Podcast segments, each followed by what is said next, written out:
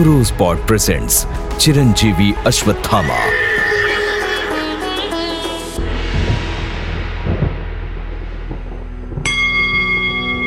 अश्वत्थामा बलिर्व्यासो हनुमानश्चा विभीषण कृपाचार्या च परशुरामं सप्ततातः चिरजीव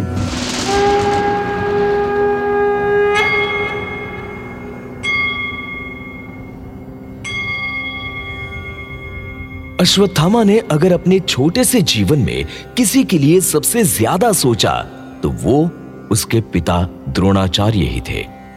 इसका मतलब ये नहीं कि अपने पिता की हर एक नीति उसे पसंद थी। वो तो स्वभाव से ही विद्रोही था। पिता की नीतियों का भी विद्रोह किया। खासकर उस समय जब आचार्य ने पांडवों और कौरवों को राजा द्रुपद को बंदी बनाकर लाने के लिए भेजा। और भेजा क्या? आदेश ही दिया। अर्जुन या दुर्योधन उनसे ये भी नहीं पूछ सके थे कि उन्हें किसी राजा को बंदी क्यों बनाना है। उन्होंने आदेश का पालन किया। आचार्य अपने बेटे अश्वत्थामा को भी इसी के लिए भेज सकते थे, लेकिन नहीं भेजा। वो जानते थे अश्वत्थामा द्रुपद से प्रतिशोध लेने नहीं जाएगा। हो सकता है वो सवाल करे।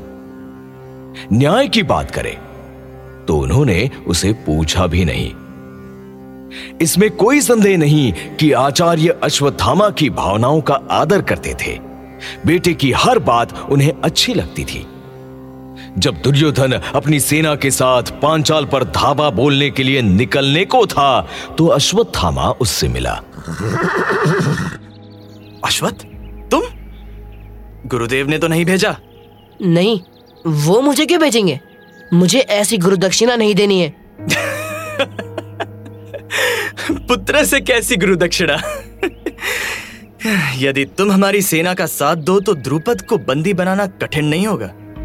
तुम्हारी अश्व वाली शक्ति किसी और के पास नहीं है। हो सकता है पर मैं अपनी शक्ति का अनुचित प्रयोग नहीं कर सकता। गुरु दक्षिणा अनुचित कैसे हो सकती है? प्रतिशोध के लिए गुरु दक्षिणा अनुचित है और मानवता का शत्रु भी है। द्रुपद ने शिष्यों का क्या बिगाड़ा है मित्र दुर्योधन? ये देखो अर्जुन पांचाल के लिए प्रस्थान कर रहा है। मुझे जाना होगा अश्वत्थ। और अश्वत्थामा देखता रह गया।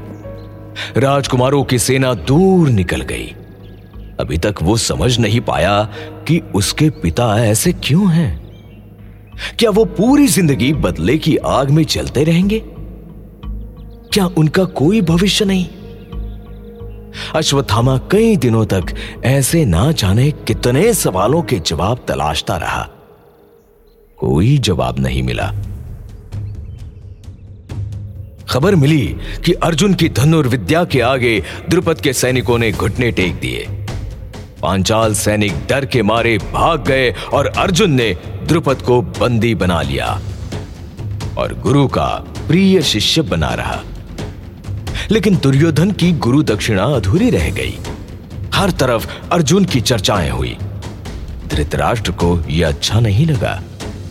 उन्होंने अपने मंत्री कनिक से पूछा मैं जानना चाहता हूँ कनिक कि अर्जुन ने ऐसा क्या किया कि उसकी इतनी चर्चा हो रही है।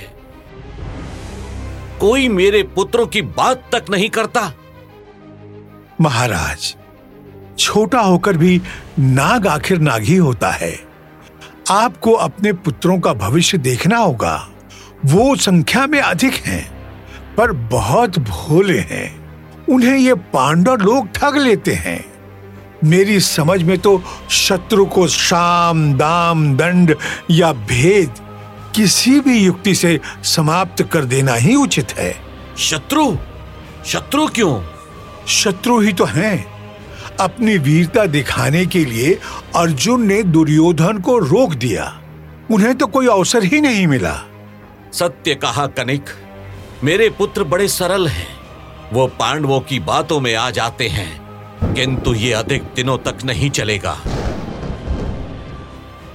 और यहीं से पांडवों और कौरवों के बीच दुश्मनी की नींव पड़ी। अश्वत्थामा इस दुश्मनी का गवाह बना। एक मंत्री ने राजा धृतराष्ट्र और उनके बेटों के मन में एक ऐसी कुटिल इच्छा जगा दी कि उसे पूरा करने के लिए वो कुछ भी कर गुजरने के लिए तैयार हुए। उन्हें ना धर्म की चिंता हुई, ना न्याय की। बस यही मकसद था कि हस्तिनापुर की राजगद्दी किस तरह उनके लिए सुरक्षित हो जाए। गांधारी का भाई शकुनी ने दुश्मनी की इस आग में घी डाला और दुर्योधन का सबसे बड़ा सलाहकार बन बैठा। तेरा मामा शकुनी कभी झूठ नहीं बोलता भांजे। ये बासे मुझे सच्चाई के मार्ग से भटकने नहीं देते। यदि तुम्हें हस्तिनापुर के सिंहासन पर बैठना है तो इन पासों के स्वर सुनने होंगे भांजे। ये सब क्या बोल रहे हैं मतुल? मुझे कुछ समझ नहीं आ रहा है। धीरज रख भांजे धीरज रख। ये पांडव तेरे काल हैं। यदि चूके तो गए। क्यों डरा रहे हैं मतुल? वो मेरे काल नहीं मैं उनका काल हूँ। तू सुन काम ऐसा कर कि सांप भी मर जाए और लाठी भी ना टूटे। महाराज धृतराष्ट्र से कहे कि पांडवों को विश्राम की आवश्यकता है। इसीलिए कुछ दिनों तक वो वर्णावत नगर में रहे उन्हें बहुत शांति मिलेगी। वर्णावत क्यों? वहाँ क्या है?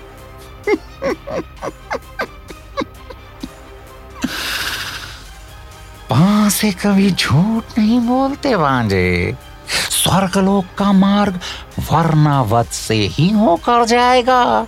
तुम अपने पिता से भूल कर तो देख भांजे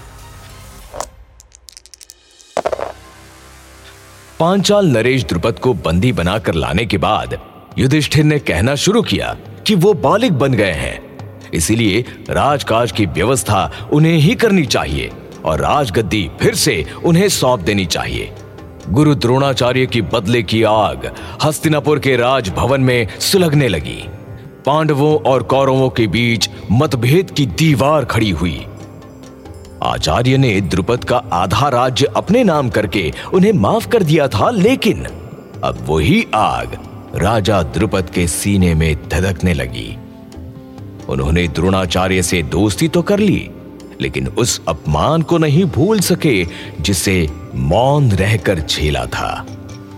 अब कौरवों और पांडवों जैसे वीरों के होते द्रुपद में इतना बल कहाँ था कि वो द्रोणाचार्य से बदला ले सके? तो उन्होंने द्रोण से बदला लेने के लिए संतान की कामना की। महल के बड़े से आँगन में पुत्र कामेष्ठी यज्ञ करवाया। ओम देवकी सुत गोविंद, वासुदेव जगतपते, देहि मे तनयम कृष्ण, त्वामहं शरणं गत। स्वाहा स्वाहा स्वाहा। और पुत्र कामेष्ठी यज्ञ से राजा द्रुपद की दो संतानें हुई। अग्निकुंड से पैदा हुई संतानों में एक बेटा था और दूसरी बेटी। पैदा होते ही बेटा गर्जा। ऐसा गर्जा कि लोगों ने अपने कान बंद कर लिए। उसका रूप और स्वभाव देखकर उसका नाम दृष्टिदुम्न रखा गया। बेटी कृष्ण वर्ण की थी, इसलिए उसे कृष्णा कहा गया। द्रुपद ने इतना कुछ इसीलिए किया कि द्रोणाचार्य से बदला ले सके। अश्वत्थामा को तब लगा कि राजा द्रुपद उसके पिता से अधिक जिद्दी है और उनके भीतर उसके पिता से अधिक आग है। ऐसे में द्रुपद को जवाब देने के लिए अश्वत्थामा ने क्या किया?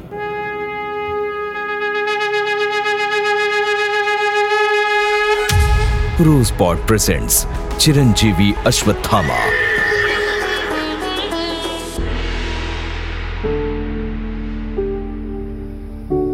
Rosebud Productions.